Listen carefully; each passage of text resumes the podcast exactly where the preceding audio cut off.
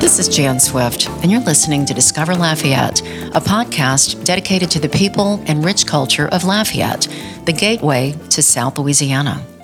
We record Discover Lafayette with the support of Raider, a managed IT service provider that offers world class service, including cybersecurity, communications, and technology support. With Raider, you have just one vendor and one number to call, allowing you to concentrate on what is most important your business. For more information, visit RaiderSolutions.com. The generosity of Ochsner Lafayette General makes this podcast possible. As Acadiana's largest regional health system, the organization has more than 5,500 employees and includes eight hospitals, more than 100 clinics, urgent cares, and professional centers. Its flagship hospital, Ochsner LGMC, is the region's only level 2 trauma center and one of two teaching hospitals in Acadiana.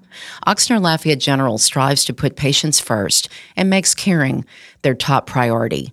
In continuous efforts to reach more patients, Ochsner Lafayette General maintains its commitment to keeping care local and making healthcare more accessible for everyone. For more information, please visit ochsner.org/lafayette. Today's podcast is also brought to you by Lafayette based Viemed, a national leader in post acute respiratory care and sleep therapy. If you're struggling to get a good night's sleep, you may have undiagnosed sleep apnea. Viemed right here in Acadiana can assist with in home sleep testing, CPAP equipment, and a personal sleep coach. For existing CPAP users, Viemed can help you maintain a restful sleep schedule through supplies and maintenance tips. Visit viemed.com forward slash sleep or call 866 852 8343 for more details.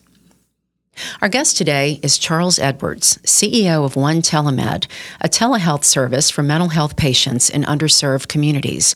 One Telemed uses innovative HIPAA video and audio technology to connect individuals in need of licensed professionals, reducing the wait time for a new patient needing to see a psychiatrist from 90 days to three to five days. Charles has worked in the mental health field since his first job out of high school 20 years ago. One Telemed currently employs 27 people and is actively hiring. They provide services to over 40,000 patients in Louisiana, and there's much more we're going to learn about. Charles Edwards, welcome to Discover Lafayette. Well, thank you so much, Jan, for having me. I appreciate the opportunity. Oh, I do too. And yeah. we're here in the studio in beautiful Raider with Jason yes. Sikora. Jason, thank you well, thank for taping you. our show today. So we have never met in person, and I have to say, your reputation just is unparalleled. People have spoken so highly of you. And I know now after meeting you, it's not only your work ethic, but your love of service to help others. Thank you. Yeah. So I'd like to hear your background and what led you to where you are now in, in helping others that most need help. Wow. Okay. you're, you're, um, growing up, little growing Charles. Up, yeah. Um, I think all my life, uh, I knew I wanted to help people. Um, my mom, uh, she had a in-home daycare for most of my life, right? And so I spent most of my times after school in the mornings, waking up, feeding the kids, um, just doing things with them. And I always wanted to just, I just had a heart to serve people. Mm-hmm. And, and so I just knew that service was going to be um, the thing. And um, it's funny because I was a kid, I was six years old. Um, I go to church with my family. We're go, we're from a my family's from a small town called Ville Platte, Louisiana. They moved here when I was six months, so we went to church there. But every Sunday we'd come back, and I would come home and I would mimic the preacher. And so I have like a church service inside of the house, and, I, and it was it, was funny. So my parents always knew that was something different about me, mm-hmm. and they were like, ah, "This boy gonna be a preacher. This boy gonna be he's gonna always help people. He's always gonna serve people." That's funny. And so I think from that they always knew. Um, I think the problem was me knowing and me accepting it. Mm-hmm. Um, I always felt like I was different. Like um, grew up in the north side of town. Went to a very poor school, Truman Elementary. This was before it was uh, it was K through eight, um, and it was it was different. Mm-hmm. Um, a lot of times we had books that didn't have all the pages because we didn't have books like from everyone. So it was books that was left over from other schools. Uh, sometimes we showed we didn't have teachers because they was afraid. So um, it was difficult because from a statistical standpoint, I probably shouldn't be sitting here, right? Right. Um, but there were teachers that would see something different about me, and they would keep me after school, and they'd be like, "It's something different. We're gonna teach you." So school for most people would stop at three. I would stay there till six. Really? They would just take me in. And it was me and another one of my other friends, and they would just take us in and they would show us something different. Like you're gonna be better. You're gonna be do do this, or they would give us extra homework, and so they would push us to do something different. And so um, I couldn't run away from it really. And then I tried to run away as I got older. Um, I think it was I was about 18 um, or so. I was in school suffering from like just uh, self esteem because I didn't fit in with everybody else. Was this still in high school? I was still in high school. Where were my you senior, in high school? Mm-hmm. Katie and I, and um, and I joined this organization called Steps Ahead. This guy, this is a weird story, right? I was literally sitting in my my parents' kitchen, and a guy walked up the driveway, and he he had a flat tire, and he had parked across the street to change the flat tire, and he says, um, "I'm trying to find this guy, but I need To change my tire, and so he asked my dad, "Can you help me? Because I don't have any tools." And then after my dad helped him with the tire, he says, "I'm trying to find this guy by the name of Charles Edwards." my dad was like, "What?" What? He's like, "That's my son." But what do you want with my son? He's like, "I don't know. I had a dream about this guy. I had a dream about him, and I just felt like I needed." They told me that he lives in this city. This guy was from St. Martinville, uh, Michael Francis, and um, and my dad introduced us, and he came up and he he came, and he says, I, "I'm just here because I felt like you needed help to find you." And um, That's what his dream. yeah, that was his dream, right? Wow. And, And were you just like, uh, I think I'm good? I, I, I was nervous. I was like, well, I knew I was in a bad kid, so I didn't get in trouble. So I was like, maybe okay. And at this time, I just really started trying to Yeah. find out what my life was going to look like. And uh, he took me under his wing. So he started this organization called Steps Ahead, and um, striving towards excellence, positive. I can't think of what it stood for all the way, but it was a self-esteem um, group, and we would do workshops on Tuesdays at the Domain Center, and then we would go out to schools and actually speak to kids. And so um, I kind of got it. I really got a, attracted to the organization, started becoming one of the more faithful members. And we started off with three or five, and we got up to almost 20 people. But I became one of the leaders in that group. And then we started doing self esteem workshops at schools. And um, this was, and then something pivotal happened. We had this this skit called Black Man Get Ready. It was uh, a group called Legit that was local before. They wrote a song and then we had a skit to it. Um, and then we ended up getting invited to the Million Man March in Washington, D.C. And we were actually on stage because we were supposed to perform. And um, we didn't because somebody's got a scratch. But the, Jesse Jackson was saying a prayer, and he said, "Grab the person next to you's hand and hold it while we pray." I hand, I grabbed the person to my right, and the hands felt like cotton. It was so soft, and um, and I had my eyes closed. And then after the prayer, I opened my eyes and I looked because I wanted to see whose hands I was holding. And that moment for me changed me. It was Rosa Parks. And I was like, wow. I, and I was in tears. I'm like, oh my God. And it's like, I just held history. And it, for me, I felt like at that moment, I knew that was something inside me because it was like, what were the chances of her stopping next to me to pray? And I was like, okay. Um, and then just kind of went through life. And then I was graduating from from high school, and I was like, I want, I don't know what I want. I want to go to school for computer engineering. I want to do this. I want to do that. Um, but every time I would try to think about what my future would look like, I kept hearing a voice saying, "Don't do that. That's people for you to help. Don't do that. That's people for you to help." And I would wake up and be like, "Mom, Dad, I hear this voice telling me there's people I need to help." And my mom was like, "Boy, just go to school. You're gonna help a lot of people wherever you go. Right? Go to Dallas. I was going to DeVry Institute. These were uh, just dreams. You weren't is- meditating was, actively. Uh-huh. I wasn't meditating. It was dreams. I wake up and it got so bad. Literally, I would walk in the mall and hear the same voice, like Charles, don't go. And it's like, what is this? I'm losing my mind, right? And um, I never forget the Saturday before I was getting ready to leave to go to school. Um, I heard it again, Um, it was louder. Sunday morning, I woke up and went to church with the family. And then after I left church, some friends of mine asked me, said, Do you want to go play basketball? I was like, Yeah, let's go play basketball my last Saturday, Sunday here. It's fine. Let's go have some fun. Um, that moment changed my life forever. Um, I'll tell you the story how they told me because I don't remember any of it. Um, we went to the park. I went up for a, a dunk. It was some eight foot goals at Youth Park, uh, right behind the uh, the old um, fire department on off of Johnson Street near your campus. Now there's mm. the university apartments there. So I went play there and then went up for a dunk and me and a guy got tangled up in there. I landed from eight feet in, my, in the air and landed on my head on the ah. cement. And I had a blood clot in my brain down my spine. Um, I wasn't breathing for about three to five minutes. So they thought I was dead. And I just, they were calling the ambulance and I woke up and I was like, just take me home. I was conscious, they said. Mm-hmm. So when I get home, he puts me in the car, he drives me home. And when I get home by that time, I'm, I'm throwing up blood. My brother looks at me, we got to take you to the hospital. Went to the ER. My brain started swelling at that point. When I got there, um, the doctor said, um, his brain is swelling. We don't know if we can stop it. Um, we don't know if he's gonna make it um, because his brain was without oxygen for so long. He, he's conscious now, but he may go into a coma, and I don't think he'll probably walk or talk on his own. It's we can just try. So they flew me to New Orleans, and again, the doctors say that we just gonna do whatever we can to make him comfortable because they didn't think I was gonna make it because the way that my brain was swelling. And uh, laid in that hospital bed, um, I gotta really, I really have to love being because I don't tell anybody this story. Um, I was laying in the hospital bed and I heard my name, which was the same voice that I was hearing before. Oh my gosh. And I opened my eyes and there was a light, a tunnel of light with a hand in it. And I took it.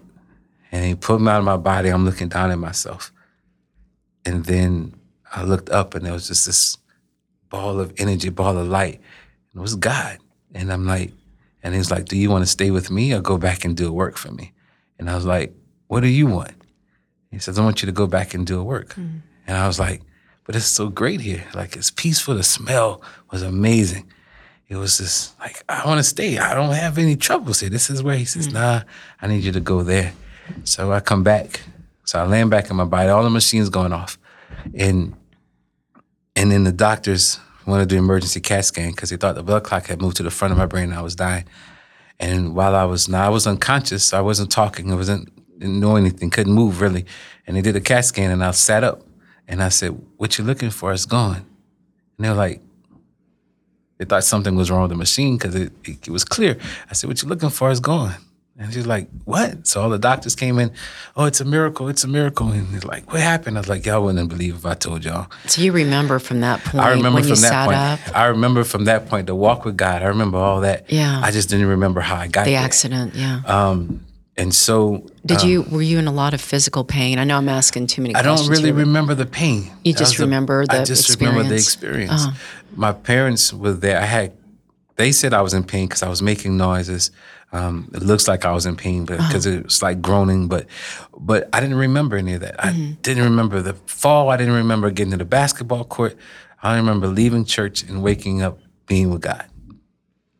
Craziest thing, right? Wow. And um, Your parents, you know, I just want to put in from what I've read about you and heard, your parents have been very supportive, and I guess education for you must have been important because of their own background. huh? Well, my parents didn't go to school. Um, my dad was one of 18 kids. Uh, my mom was one of five. Um, but they grew up in a time where education was important. So they never really pushed me or pushed us to go to school. They just wanted us to be successful. They want us to be great people. Yeah. Um, so my mom had a, a fifth grade education. My dad a third grade education. Um, but they, I didn't know that really about them until as I grew up because we never went without. My dad worked offshore for 30 plus years, and then after he, retired there, started his own handyman business. And my mom had an in-home daycare I mentioned earlier. So we we didn't grow up um, in much need Right. right? All of our needs were met. We wasn't a wealthy family, but we didn't have any needs. Mm-hmm. Um, and he did a really great job of supporting us.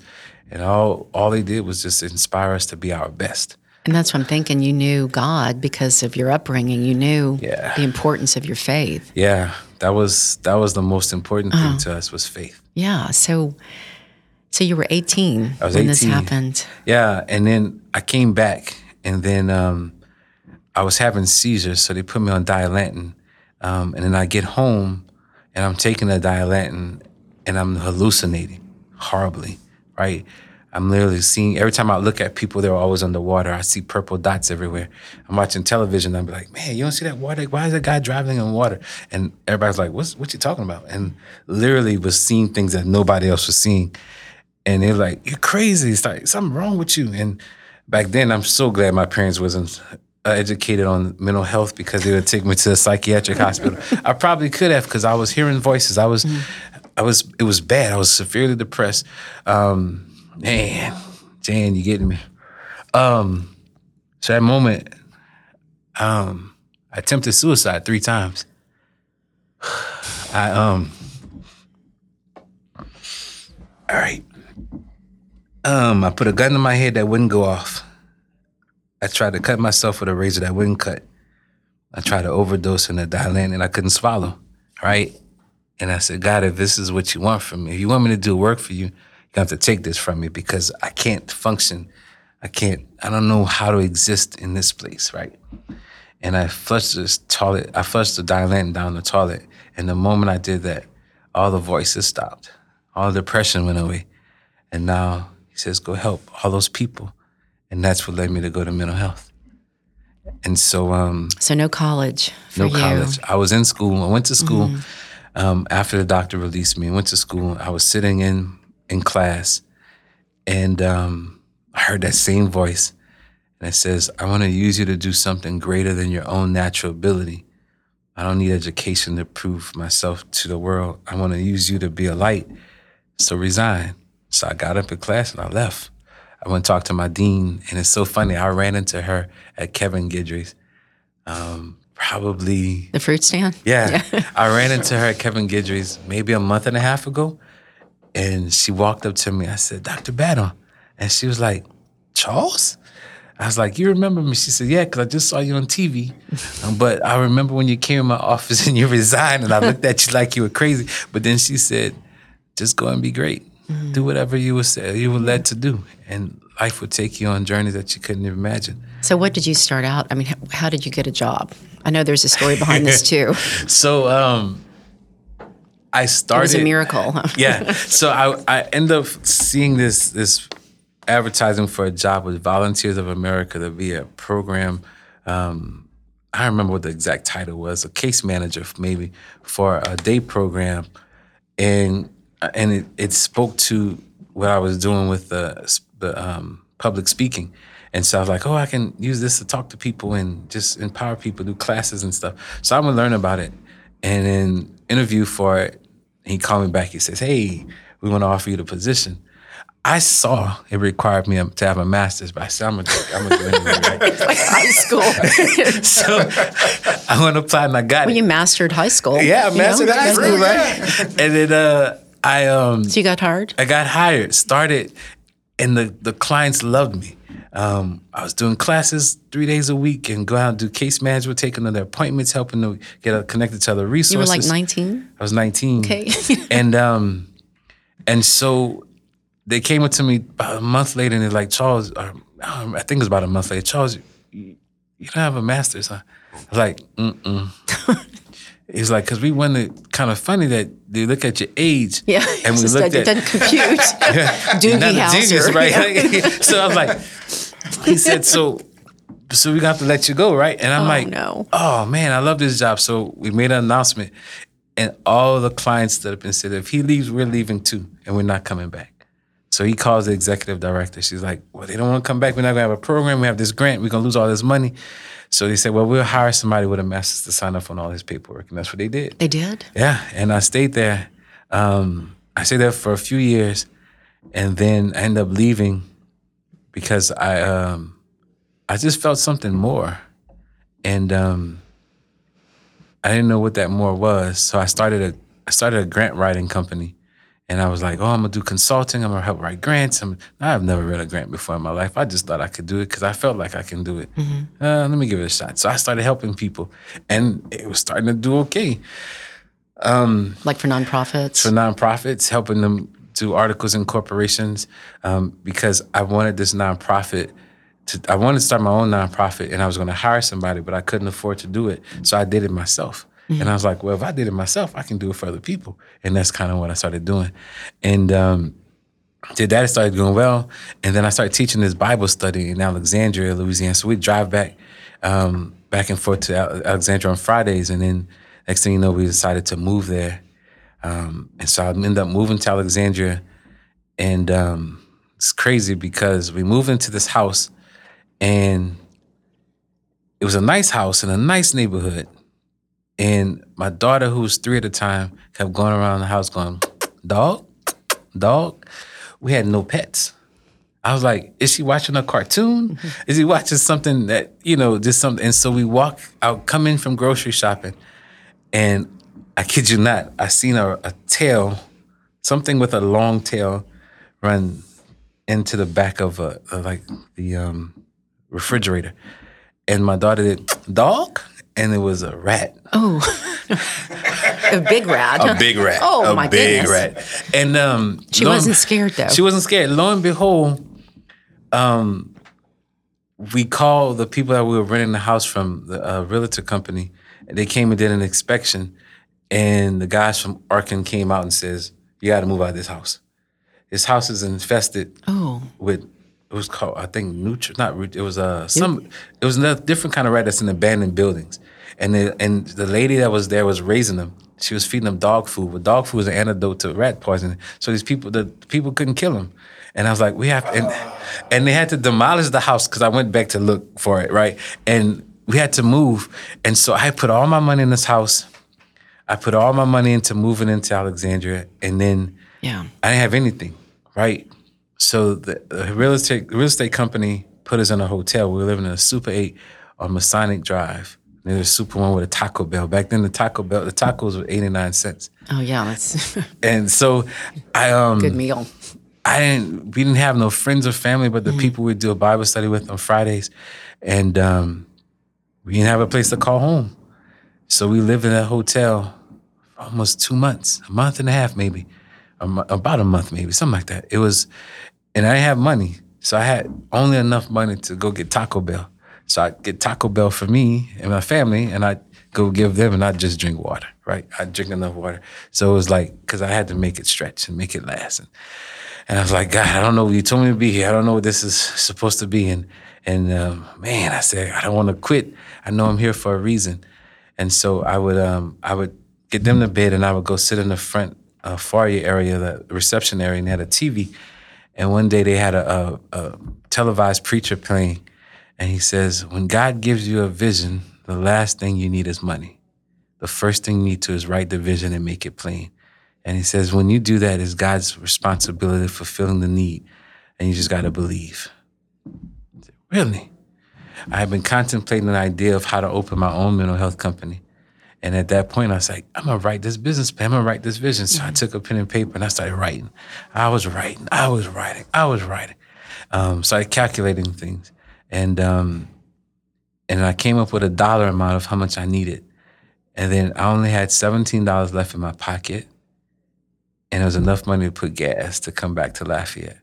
Um, we was driving a stick shift. Yeah, that's something you're gonna see that much Coast anymore, right? uh, yeah. right.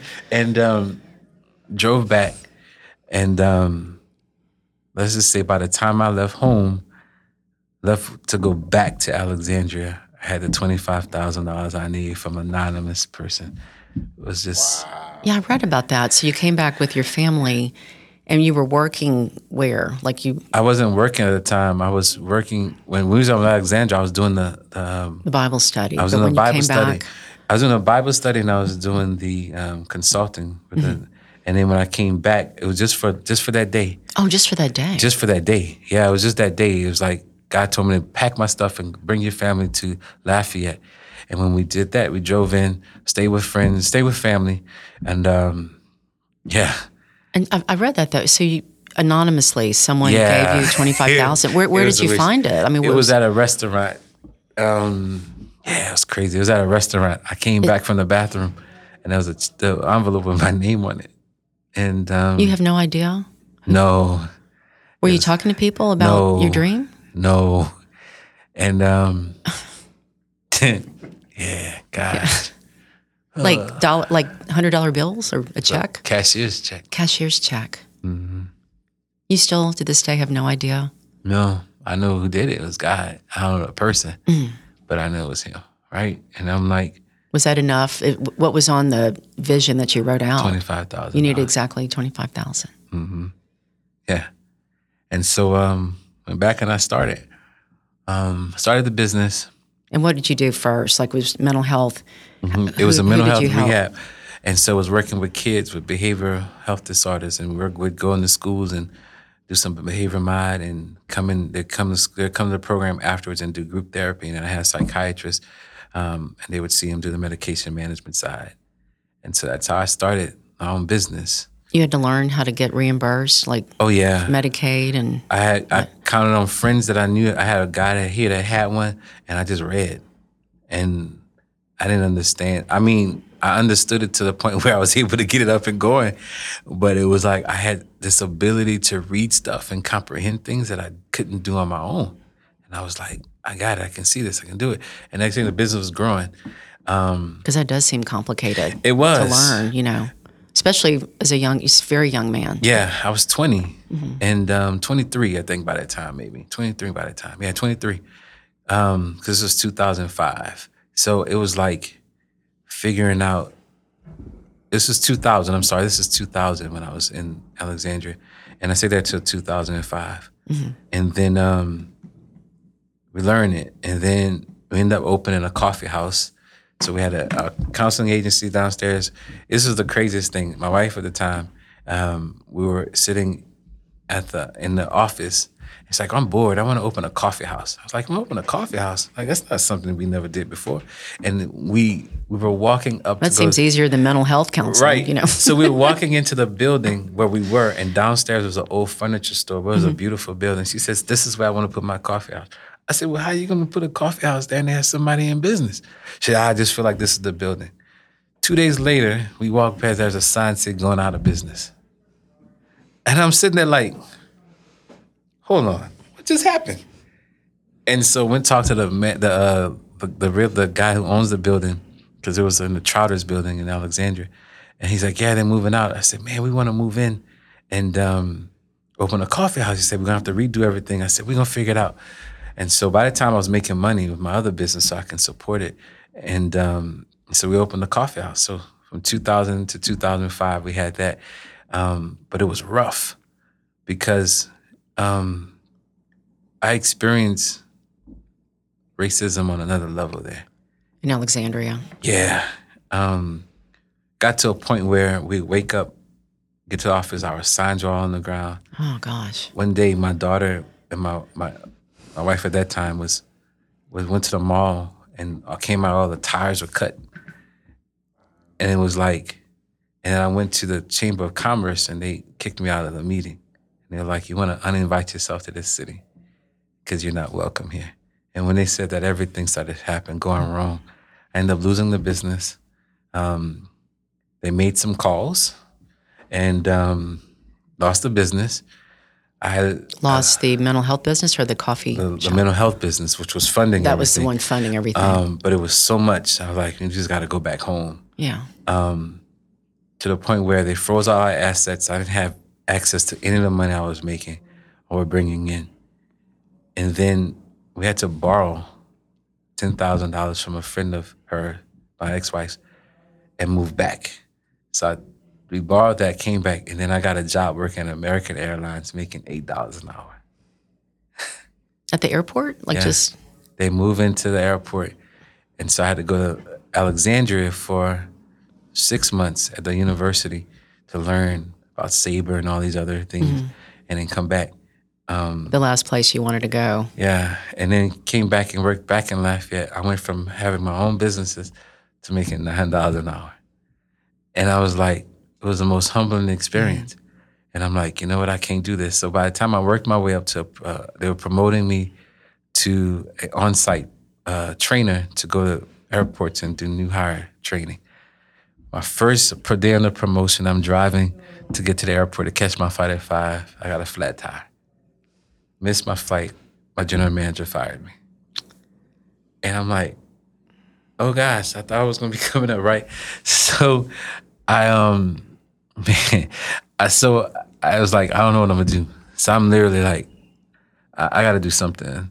Um, so I, I got to end up getting a job at the AT&T call center. I hear as a manager. They hired me on as a manager. 1st never did it before, and they brought me on as a manager.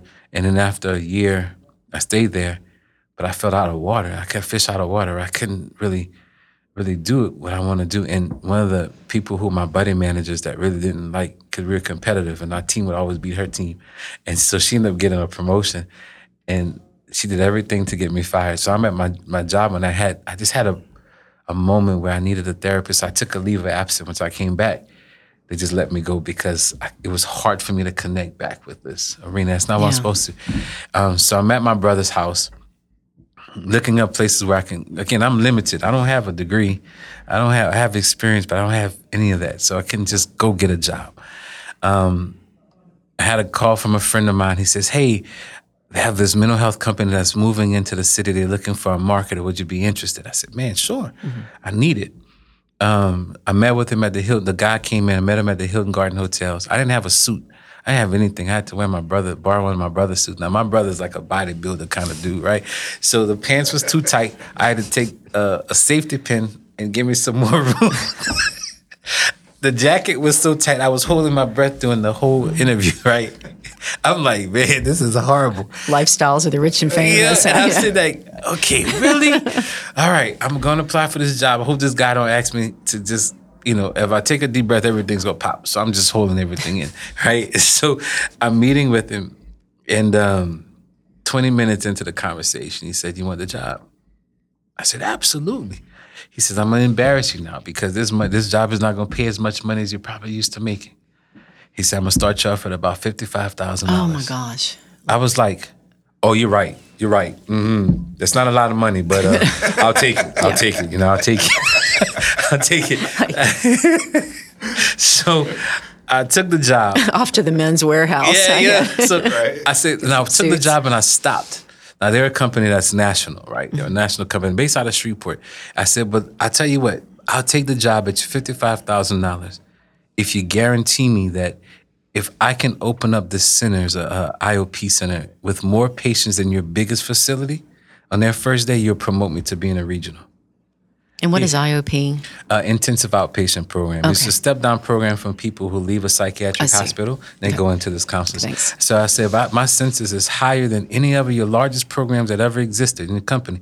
If my first day is uh, more, he says, my first one I had 35. I said, okay, I'm gonna come with 70. My fir- our first day we're gonna open up with 70 clients. He says, if you do that, we're gonna get you a promotion. I said, all right. First day we open up with 78 patients How did you do that? community, right? I've been people. I just went and talked to people and just would tell them why we're doing it. I share my story with them, what I'm doing, and a lot of people just happy to see me back because I've been going for five years in Alexandria, and then. You know, I've been working with Volunteers of America, so I was already in the mental health space. I just got out of it because there was no other room for me, right? And so, um, so I opened up with it was one couple of nursing homes that sent me sent me a lot of patients. One of my friends, uh, aunt was a, a discharge planner or the social worker there, and so she connect. She gave me some names and connect. So we ended up ended up meeting a goal, um, and then we opened up.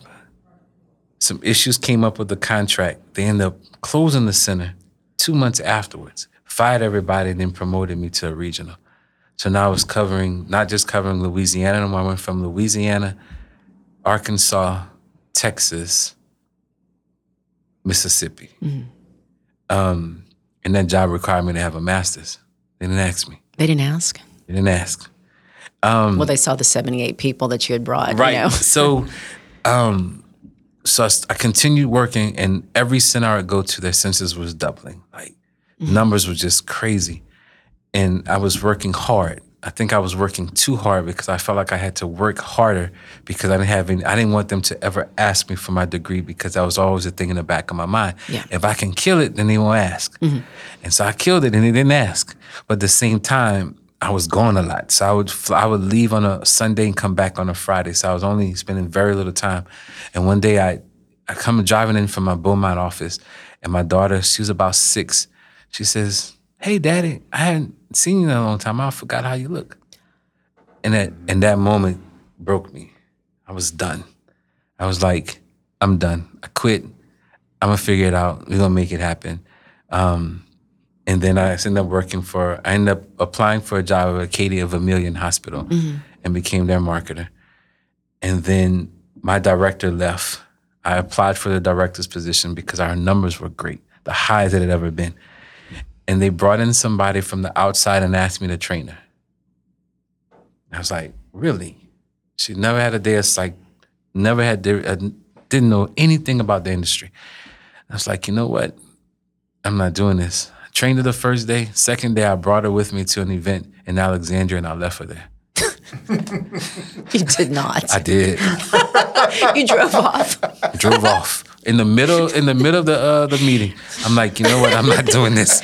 I like this. I'm not doing Spunk. it. I'm like. I can't. I said, I'm you didn't go back them- to work though. I walked into work the next day with my letter of resignation. they met me at the door, like, don't leave us, don't do this. I gotta. Well, how'd she get home? Greyhound know. bus. I don't know. to be honest with you, I can tell you. And it was a ride along, so she did a ride with me. I just left her there, really. they was like. I probably was gonna get fired anyway, so I just quit. Yeah, whatever. So um, yeah, I don't even remember how she got home, but um, yeah, and and so they end up leaving there, and then um, I had a company out of Baton Rouge, that MMO. They uh, recruited me, and about two days later, I got an email saying, "I heard you're available. Would you consider coming working for us?" I said, "Let me meet with you guys." I met. Um, I love the vision. Well, their vision statement on their wall was the same vision statement I had for my life. And I was like, this is perfect. And can you state that? Um, Paraphrase it. well, then it's changed now. Mm-hmm. But the vision statement was to work with an organization that allow me to help people reach their full capacity or destiny in life, something Mm-hmm. of that nature. But it, I was just paraphrasing. it. And um, because at that point I didn't want to, I didn't want to open a business anymore because I had that situation. I was in, I was done. I was like, I'm gonna be a, I'm gonna be a professional employee for the rest of my life. I am not doing this no more. Were so you still hearing God talk to you though? um, Were you hearing that voice? not about business Mm-hmm. because I believe that you will only manifest what you feel worthy of receiving. Right? I was no place in a situation where I was of receiving anything about a business because I was still holding on to the emotions of my past Yeah. of what it brought me into. Right? So um, I wasn't. So I got there. It was great. Um, built up the organization. They promoted me. So they didn't have regional positions. I said, listen, I can go out and make this business money. Just let me create a position. So I sat down and created my own position, the regional. And then I was responsible for um, going out and recruiting other companies, buying other acquisitions. I was recruiting providers. Um, I was doing a whole lot of stuff. And so creative positions became very successful, was doing really well. It was taking care of me. Um, and then it happened. I was at my hospital in Jennings and I walked in and I seen the same patients that I had 60 days ago, the same, five of the same people were still there. Yeah. I said, why are they here? Revolving door. And I'm like, I thought we were supposed to be helping people get better. And um, they said this this one's from Cut Off, Louisiana.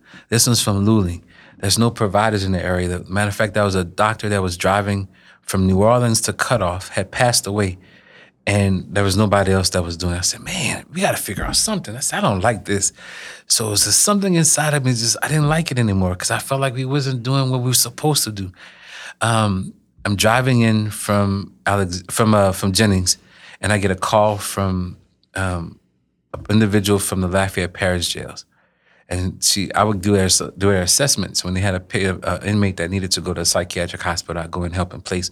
So there's this one gentleman who was there on a warrant, but was actually a warrant was from they had a warrant for him in Atlanta, but they had it was housing him here and he wanted to go to a psychiatric hospital there. So I said, I'm gonna help. So I get him on the phone. He's like, Oh, we can do the assessment.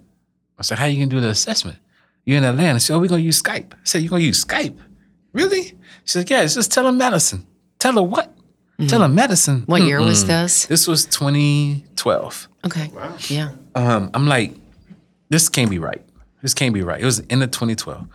Um, so I ended up calling calling uh, Maggie McWilliams. She was with our uh, she was our Medicare rep, and I said, "Hey, is telemedicine legal?" She said, "Yeah, telemedicine is, is a legal service in Louisiana. It's a telemedicine. So we're a telemedicine state." I said, "Oh, interesting."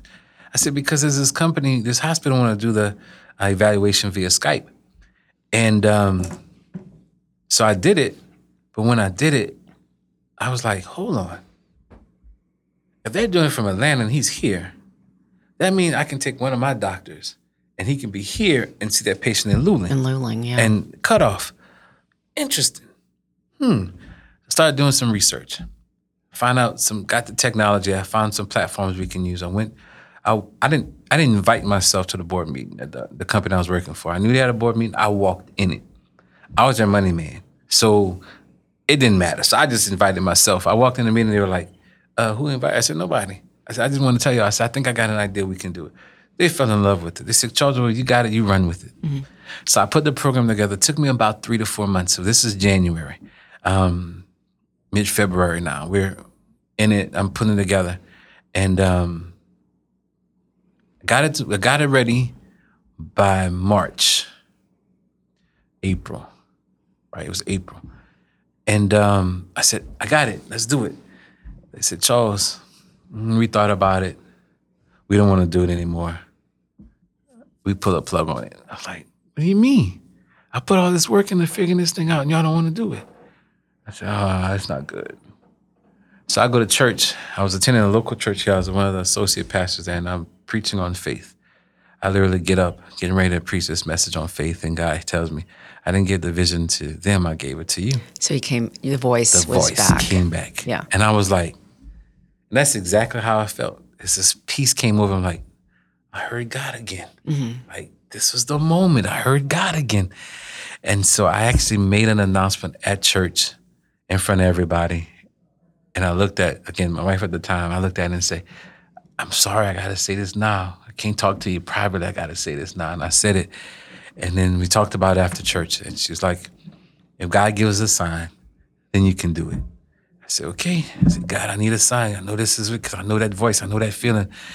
Um, so I usually would have meetings. I didn't like going to the office in Lafayette, so I'd go to my meetings at the CC's Coffee House on the corner of Ambassador and Congress.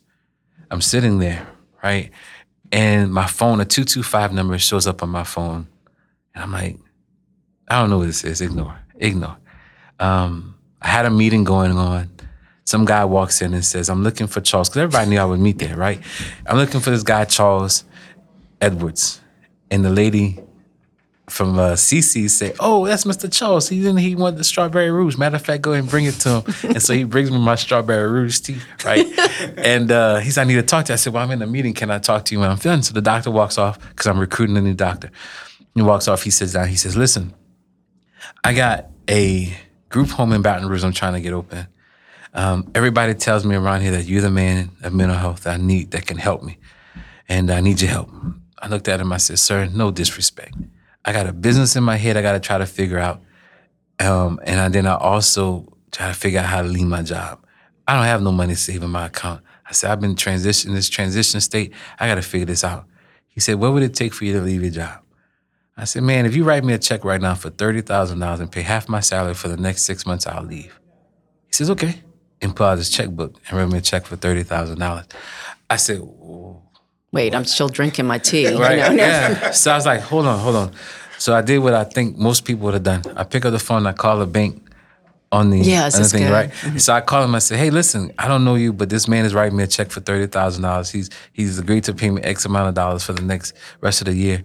Um, will it go through?" He says, "Oh, that's plenty of money in there. It's cleared. You good." I said, "Sir, you gotta not. You gotta. You gotta. Somebody's gonna help you. Come on." I took out a napkin and I wrote a contract on a piece of on a piece of napkin. We signed it. And what group was it? What um, hospital or what was he It was an individual. It was an individual. It wasn't a group. It was an individual um, out of Baton Rouge. His first name was Brent, um, and so he had bought some um, um, t- like an apartment complex. It was really upscale, um, and he wanted to do. And I went to see the facility. It was beautiful, and I was like, "This is a tile floors." And I said, "Man, this is a great place for mental health patients to feel like." they not put them in a nasty group home, but a nice place where they can live and maybe even call home for a transitional home. So it was amazing.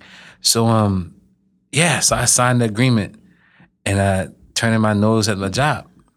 And I started my first company again. That was Advance, which I didn't want to. Advanced Health, is Advanced that- Telehealth Consulting Solutions, and um, that was when I didn't want to be in business anymore for myself, and that's what happened to me, right? Um, so I serve as a consultant. I didn't have the telemed one telemed at the time, so I serve as a consultant. So I would find doctors that want to expand their practice and then use telemedicine to do it. So I went home. I got I showed a sign, so I resigned, and I'm literally in my garage. I'm just crying. I'm like, ooh, and I started looking, and I saw a computer part here, computer part there. I said, hmm, I think I can build something. I feel like I gotta build something. So I started grabbing old computer parts, and I built a kiosk. I took a, a 32 inch screen, but I had a stand, had a webcam, had a computer, and I put together a kiosk. And I said, if this thing work, I can put this in doctor's office, and doctor's offices can use this to see from wherever they are. And man, I, I plugged that thing in, I kicked it, I slammed it, I pushed it, and it came on. And I was like, all right, log in from the house.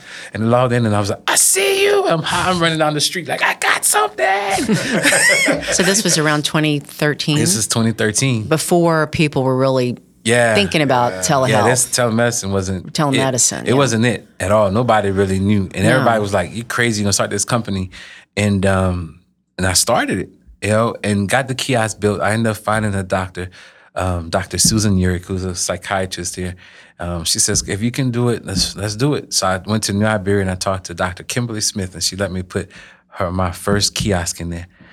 And um, I have a question about reimbursement. okay, because I've, I've heard during COVID, a lot of social workers and others said that COVID allowed more telehealth visits, but it was difficult to get reimbursed At that before time, that. So I can imagine what you were going through. Right. I had to get a client that I had to get that doctor to let me that do services and not figure out if we not even worry about the reimbursement. Oh, so they were just helping. she was just helping. I gotcha. Okay. Right. So this is pre all of that, right? They weren't Before the worried codes. about She's just paperwork Like, she's gonna give me a shot. She's gonna try it out and see what works, so we can build a case, and then we can go and present Mm-hmm. it. So um, I'll never forget. We I got the machine working, put it in, in New Iberia at Dr. Smith's office, um, and she saw the first client.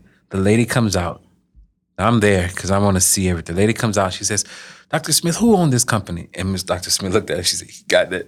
Yeah. He had that company. That's him. That thought something went wrong." I said, "Ma'am, did something go wrong?" She said, "I'm mad at you." I said, "Why are you mad at me?" It didn't go well. She said, "It was great, but I'm mad at you." I said, "What did I do?" She says, "If you'd have started this company 90 days ago, you probably would have saved my child's life." Oh, oh, Charles. She says, um, "Oh my gosh." my daughter was she was um, went to a psychiatrist she didn't like it so she wanted to go to another one. So she made an appointment with another psychiatrist. The wait time was 120 days. And it's probably still like that, like right? In, most many cases, yeah, Not, for us not because that's No, that's not the your part company, right but- that's the part that's Yeah. the reason why the 190 days 100 120 days and 9 days became relevant to me. I got to Yeah. do something different. And she said if and then in the middle of her waiting for the appointment she committed suicide. Oh, gosh. I was like, little did she know that I was stuck because at that point, I wasn't making any money because I couldn't bill for services. Nobody wanted to pay me. This is a trial. My house is in foreclosure. My car's in repossession. And I'm sitting there like, I'm getting ready to give this thing up. But that story, when she said that, was like, I'm on to something. So I got home. I said, man, I got to do something scary. I don't know what that is, but I got to do something scary because I'm so afraid. I need to do something that's going to motivate, something I wouldn't really do in my normal mind. What is it? And I decided to, to email the Secretary of the State for the Department of Health and Hospitals and ask for a meeting. Now, who meets with the Secretary of the Department of Health and Hospitals? In a meeting, nobody. I emailed them, wrote a very Is that Rebekah? Um, Rebekah Gee, she was the assistant secretary Yeah. at the time. Um, sent out the email. Within two to three minutes, I get a response. Can you meet tomorrow? That's unbelievable. But you laid out about your telehealth, I telemedicine Mm. I told him, I have a concept for telemedicine I think that's going to help bring access to care to people who are in need of mental health services. He said, Can you meet us tomorrow? I was like, oh my God, I'm I'm cutting up. I'm excited because you know I didn't have an office. I'm in my house, spare bedroom, in my garage. That was my. It's a funny story. I had this business right. Uh, well, I'm gonna tell you after. I, I'm gonna get to that part after I talk about it. Um, You didn't have business cards. I didn't have all that yet. Kept on changing. No, I didn't have all that jobs, yeah. because I was like, so I meet with them, and Dr. Gee comes in. She said, the secretary can't meet with you, but I'll meet with you. And I told her the story, and she looked at me, and she says, Charles, don't quit. Don't quit. She said, we've been trying to figure this out. We was thinking that this was going to be about seven, maybe 10 years from now, we would see. Mm-hmm. Oh, how ironic. 2013 and 10 years. That's COVID. Mm-hmm. Right? Right. So she was said we're expecting telemedicine to take off in the next seven to ten years. We didn't think somebody was going to figure it out before then. She says, call this number. It was Representative Scott Simon, and he says he's writing a law I need some help on. And I was like, okay. Now they don't know my background. They didn't ask me all that. They didn't ask if you had a master's. They didn't ask me. I have a masters, nothing. So I, I, and then she says, call this this company here. This is the Medicaid MCO, um, Thomas Magellan. They didn't have all the other ones, and work with them. So I, I called Magellan. She called Magellan, told him I was coming. Went work with them. Called Representative Scott Simon, and he said, I need help on this bill. So I went, got a piece of paper. He gave it to me. I just started writing. I didn't know what I was writing. I just started writing whatever come to my head, and I handed it to him. He's like, "This is good. This is good. You a lawyer? Nope. Are you a lobbyist? No, sir. What do you do? Uh, what's your background? I said, I have a high school diploma. He was like, What? And so Louisiana Telemedicine Act 442. That's what What came is it? Act 442 of Yeah. 2013? 2013, I think it was 2013. Yeah, that's what came out of that bill, right? Um, and then I got in touch with the, the uh, And this is just for mental health. just for mental health. So I got in touch with the, the, the Medicaid MCO, found out this. I met with them. It was great. It's like, hey, this can help us to show concept of like how we can answer the problems that we were having with mental health. This is our answer. So working with them to develop a program with them, becoming a vendor. Um, and then next thing you know, I get a call if they're losing their contract and they're going to five, four plans instead of five, or five plans. I, I remember what the number is. And I was like, okay, so now I had to go meet with everybody else. So it was Healthy Blue, um, Aetna, AmeriHealth, Caritas, Louisiana Healthcare Connection, so it's five, and um, United. to see if they would play. So she, so I got all of them, and all of them were like, yes. Um, but They would they- cover. they would cover the- reimbursement the for reimbursement service- for, technology. I wasn't a provider company yet. I was only a, a vendor. So they wanted to set me up as a vendor to provide a tele, telemedicine platform for their providers to use. Okay. So I put that together, submitted the proposal, got everything done. Um, it took me two and a half years to get those contracts. Um, How did you thing- survive? I finally got a company. So Medicare was paying for telemedicine. Okay. So I had a company, um, Seaside, out of uh, their headquarters out of Shreveport. Um, they're still one of our clients now. They wanted to use telemedicine in their hospital, so Medicare. So they and I ended up getting a proposal for them. And the down payment that they gave me to start the project was enough to get me out of foreclosure. and it, I got the contract with them three days before my house. I was gonna lose my house. It's crazy. Yeah, right. Um, so um, got that, got it all done. I get out of my financial situation. Started meeting with all the plans. Um, I didn't have an office. I was using my spare bedroom, my garage. So I bought this phone from Vonage and had a virtual secretary. So I put seven departments. And so when you call office, call my house, it would say, press one for this, press two for this, right? So when people would call, I would change my voice and be like, hello. And they're like, I need to speak to Mr. Edwards. And I'm like, hold on, I'll get him. And then, and, right, so I get on the phone and I'm be like, how you doing? And act like I had an assistant, but it was always me at the same time, right? it was crazy. He used to laugh at me. Um, and so one of AmeriHealth Caritas said, we want to meet with you in person to talk about the plan. And I was like, oh, okay, great. You can meet me at my office. Um, okay. And I, I had a client that I was working with, or getting ready to start working with, and I called him up. I gave him his their address before I even asked him. I called him. I said, "Hey, guy, hey, my, hey, bro, let me. Can I use your office? I got the most craziest question. Can I borrow your office and your staff?" I said, "Cause I got a big meeting with a Yeah. Medicaid MCO, and I need to look, like I'm bigger than I really am." So I went in the day before the meeting. I trained their staff, Mr. Edwards. Now you say it, Mr. Edwards. This is Mr. Say it one more time. Y'all work for me. Y'all work for me. so we went through this whole thing, right? And I said, I'm gonna buy y'all pizza tomorrow, right? so they came in and uh, we met, and uh, everybody was like, "Hey, Mr. Edwards, your, your two o'clock is here." And they came in the conference room, and everybody was acting like, "We're gonna get your coffee. I want this," and they killed it. They killed it, and we killed it with them. So they're like, "Yeah, we're gonna do, we're gonna do this."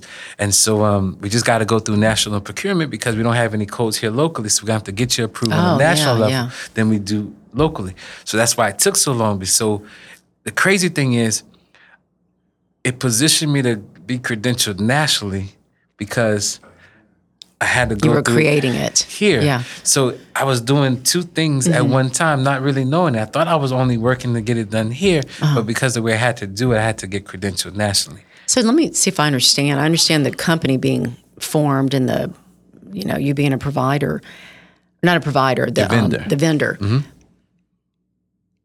So mental health services were first okayed before regular health care. Then is this this was what was breaking down barriers? Well, that's where the shot. Where's the shot we was going to give it first to see if this can really work. Because nobody was really, like I said earlier, Um, Nobody was doing it. You, they were they couldn't get reimbursed. Nobody was. the technology so wasn't really. I pitched it for mental health because that's what I knew. That's what and you I knew. Mm-hmm. felt like it was the most easiest thing to do telemed because there's no touching involved. Um, one of the things now we do vitals, but um, but yeah, but you got like wearables and yeah, stuff. that's yeah. that's a whole other story. Yeah. That- um, so Okay, I didn't mean to interrupt that. oh, no, I you're good, you're good, Yeah. I knew that Yeah. I put on a presentation on telemedicine with Ochsner. Well, they were Lafayette General back in 2017. Mm-hmm. And people were oohing and eyeing that to think that a doctor could even examine you in your Mm-hmm. ear or your throat through telemedicine. Yeah. So, I mean, you were way ahead of Yes. what was acceptable yeah, or even really on people's radar. right. So we we got the contract right finally. well, let me back up. Um, Healthy Blue is our our hardest because they are connected to Blue Cross Blue Shield. Mm-hmm. They're the Medicaid arm. So their attorneys had to meet with my attorneys. Did I you didn't have any attorneys? Um, I didn't have attorneys, and they sent this 36 page agreement, and I had to sit up and read it, read it, and just understand it, read it until I understood it. And then I hired an attorney to come in the room and sit with me. I said, "Man, I don't have any money, but I can give you two hundred dollars if you just come sit in my office and act like you're my attorney. Mm-hmm. I'm gonna ask all the questions." So I reached out to this guy. He he did it. He came to my office. He didn't even charge me after that. After he saw what I did, He probably learned. yeah, I while he was said, all I need you to do is say your name. That's it. And we were over the phone. I said, say your name, and then I'm gonna take care of him. He said, what you mean? Don't worry about it. Say your name. Say it again. Tell me your name now. Say it. So he kept saying it to me. And then what I did was I started picking up on his tone, everything. So now he said his name. Now when they started asking questions, I stopped him. And I started mimicking his voice and answering all the questions. so I was acting like he was the attorney. So I'm like, this is an attorney. This is this is Roger. And, and uh, so and like, so he looking at me like, dude, you really want this so bad. I'm like, what else I'm gonna do? Right? I don't have no other options. I I can't get loans. This concept is new. There's nobody that really believe in this thing. I need to do what I have to do to make it. And so he's like, all right. So he didn't charge me. End up, I get a word. Two weeks later, we get the contract for him. So all of us start coming at the same time.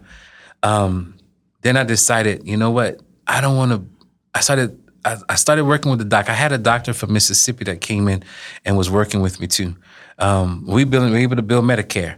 Um, Was he s- situated here in she was Lafayette? she, was licensed for Louisiana, but Okay. living in Mississippi. So she was set up at her home Mm-hmm. At her office. Okay. She ended up losing her license, Oh, and um, in Louisiana. in Louisiana because of some stuff that happened in Mississippi.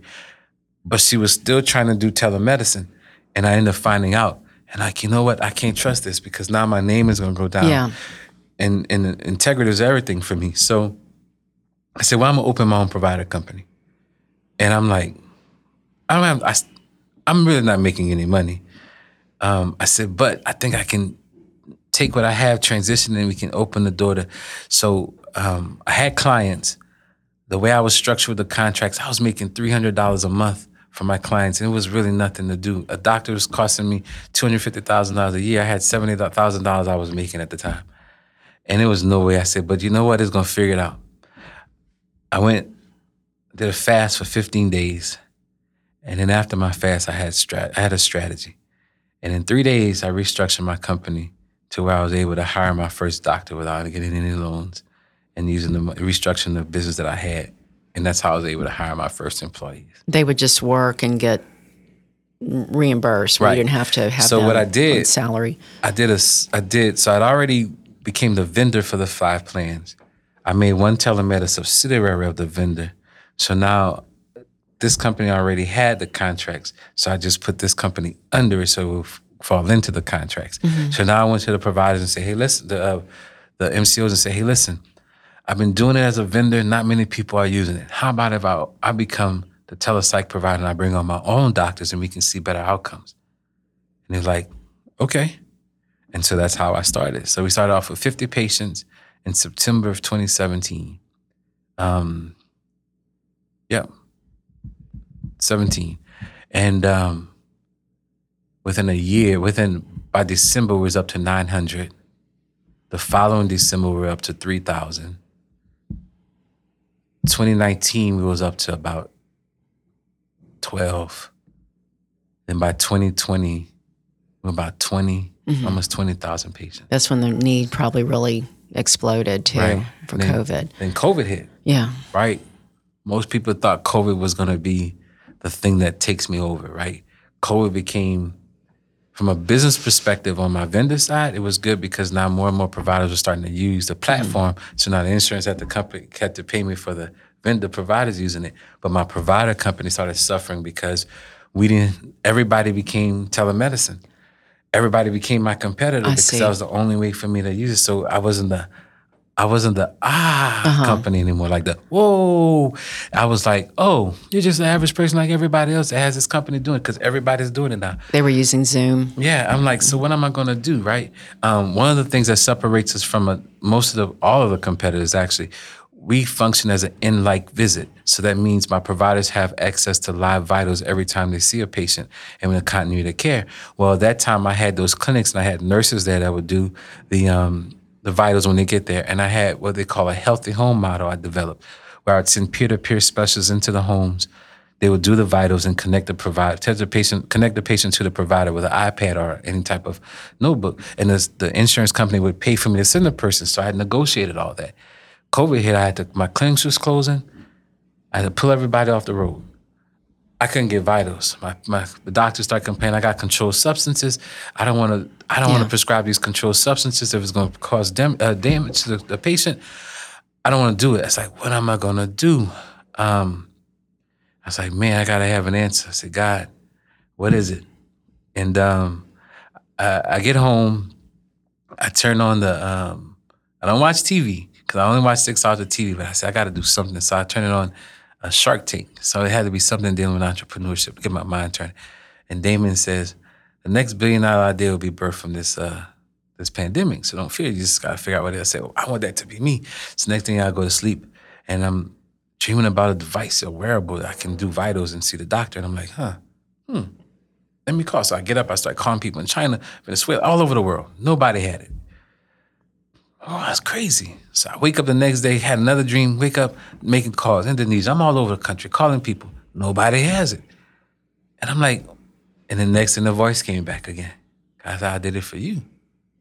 Me? Okay, so I get out a pen and paper, I start drawing what I saw in my head.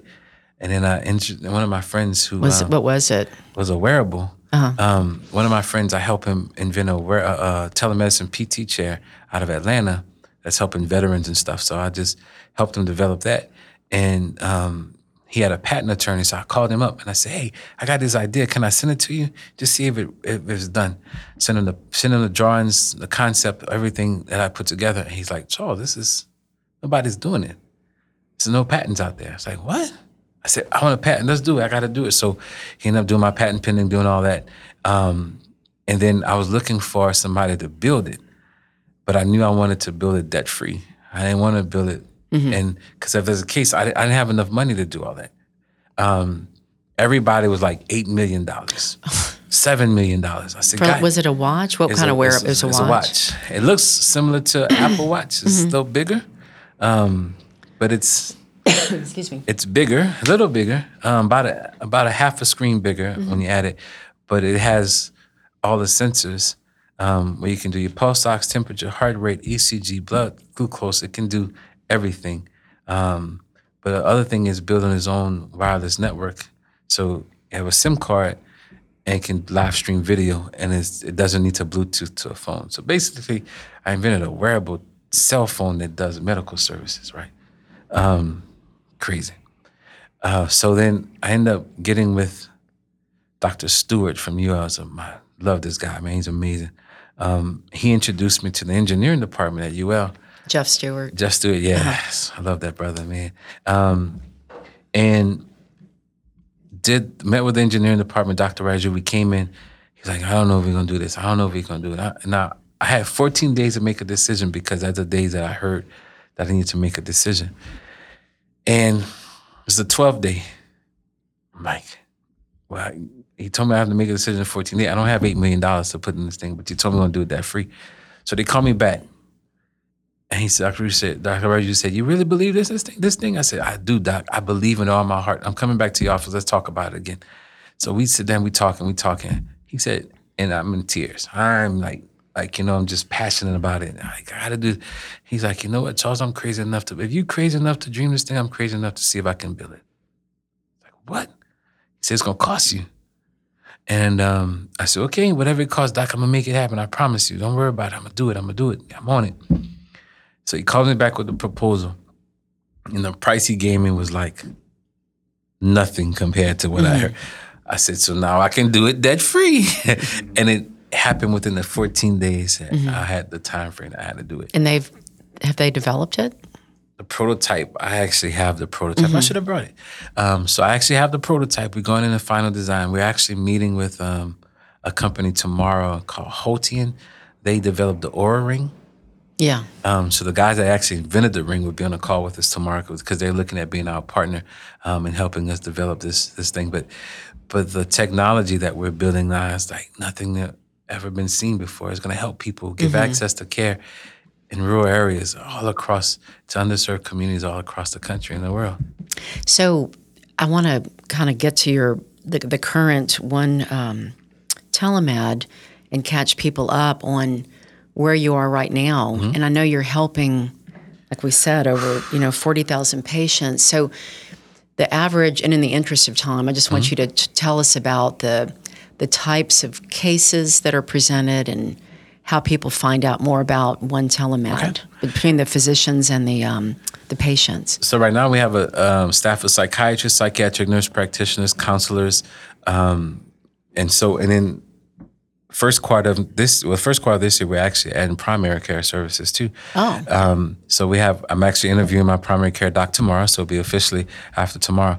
Um, but we um, we provide the medication management services, counseling services via telemed for Medicaid as well as other insurance companies throughout the state. So our wait times right now is about 72 hours. You can actually get um, you, you get for anxiety, depression. anxiety, depression, bipolar, uh, schizophrenia, you name it. We do everything, right?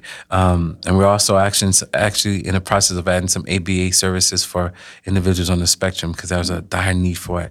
Oh, for autism. right. So people contact you directly at One They can, Telemed. they can actually go to our website at onetelemed.com. They don't need a doctor referral. They No. just go directly to you. They can just go directly to our website and then they can um, request a visit, and then someone from our office will reach out to them, do the just kind of do the assessment, and then schedule them for the patient, schedule them to see the doctor. It's just amazing. So, I mean, seventy-two hour wait is it's probably a long time when you need help, but not like six months. Right, You know? and then we're actually working on an on-demand project too, so that way they can.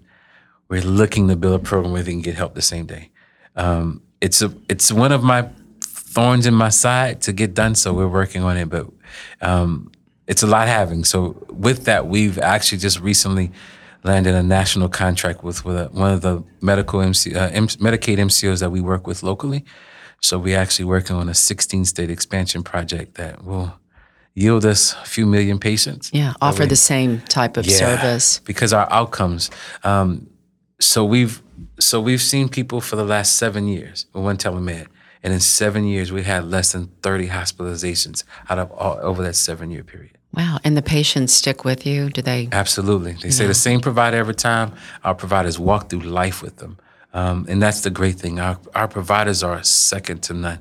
I call them the Chick fil A of, uh, of healthcare, right? Are most of them, do they mainly have brick and mortar locations or do they work They just work from home. remotely? So they, they don't have to have their own. and that's a and that's the Physical thing. office. A lot of them are moms, um, and they're like, I can be a mother again because they can walk out their walk out of their house, do their work, walk out of their house, and go get their kid off of the, the bus, or they get home. There's food prepared, um, so they can they can have a life outside of just traveling from doctor's office to doctor's office, or or even so and that when it happens, when it happens, it gives them the ability to treat that patient like that's the only patient that they're seeing today because they don't have to worry about all the external stimuli that's pulling on them.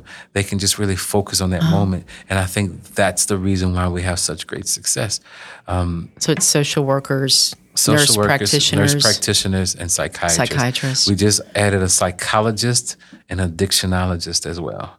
What's that? Um, someone who's certified in substance abuse. oh, So we Oh, we're a act- yeah. dictionologist, So we're actually working on developing a, sub- a substance abuse program as well um, that can really help. So um, I'm one of those guys that believe it can save the world. And Yeah. so, yeah. Your story really, we could have gone on for hours. Oh, I mean, yeah. it's fascinating. And I, I want to include more on my website with the show notes. And just for you to get it in, you also talked about helping people locally with meditation. Yeah, that meditation clinic. That's so in person, though, right? That's right? in person. So in our office downtown on Garfield Street, 209 Garfield, right across from Parc International, um, I opened a meditation clinic because I realized the importance of it. Personally, um, I was going through a lot, went through a divorce. I was in a very dark place. Um, and what got me to the, the to becoming the best version of myself is through meditation.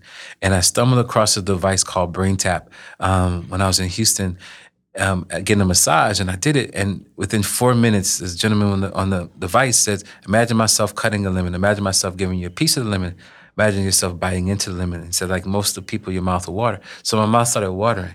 So within four minutes, it created a new reality, right? And I was like, "Wow." So what if I'm listening to this over and over again? Someone telling me I'm great, something I'm happy, I'm not depressed, and I do it over and over again through the power of repetition, then I can rewire the way I think.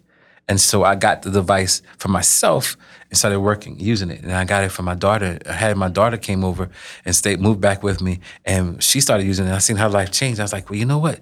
If it can work for me, it can work for other people. So I want to create a space. So I brought it to my office. All my staff started using it, and I started seeing their lives change. Mm-hmm. So I was like, you know what?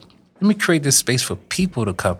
And So we can just call and make an appointment. yeah, and you can do that online as well. Um, if you look on our website, there's a space that says Brain Tap. Uh, you can just click on it, and um, very inexpensive too. Sessions for one session is twenty dollars. Um, for a weekly membership is sixty nine dollars. You can come once a week, or you can do it unlimited for eighty five dollars a month. So we wanted to make it very affordable, but the results that I'm getting. Uh, we usually start off with a brain scan. So we use this device called NeuroCheck.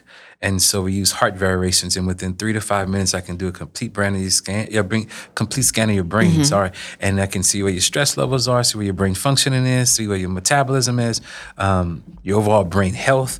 Um, yeah, and then develop, use that study, that um, that moment there, the outcomes of that to develop a treatment plan with the, the With the- brain tap. And so Is that extra or is that part of the fee? part of it. The twenty dollar fee? Yeah. Yeah. So I really made it because I wanted people who might necessarily have Yeah. a lot of money to do it. And I'd the almost be outcomes- afraid to see what my brain looks like. Fried. Is you know? the, yeah. all splotchy. yeah. but the great thing about it, you can see where it is. I shouldn't laugh about it. I mean, I'm you can serious, see where though. what it becomes. Yeah, yeah. afterwards, right? And the outcomes, I can tell you, are amazing. From people who are suffering from depression, um, bipolar, um, ADHD. We have one little kid I'm working with now that's uh, autistic, or on the spectrum, and his results, his outcomes are amazing. Uh, his brain waves, you were saying, Um, wow, uh, yeah. open. And then I worked with a young gentleman who um, was in the army, so PTSD, suffering horribly. He smiled for the first time, and he cried, and he held me, and he says, "I didn't think I was gonna make it, because I literally was thinking about leaving my job and killing myself today." And I was like, "What?" And we're crying together. The energy in that room, in that place, is just different. I work till seven o'clock every day because I love to see the people Right. walk in one way and come out a different way. Yeah. Yeah. Well, Jason, I see you. You're nodding. Do you have um, thoughts, questions? I, I do have a few thoughts. First of all, thank you for being here. Thank you And for this has been having me. amazing. Like I'm just kind of sitting here, like know, all the miracles. mesmerized. I'm like, we've already gone for an hour. This is the I we, know. we Oh, can go wow. for another three or so. This is awesome. OneTelemed.com. That's spelled out. Mm-hmm. O N E T E L E. O N E T E L E M E D dot com. Perfect. All right. So everybody out there listening, go check out that website. You talked about meditation, which I had as as notes, the power of meditation. So I'm glad you hit on that. How long is one session?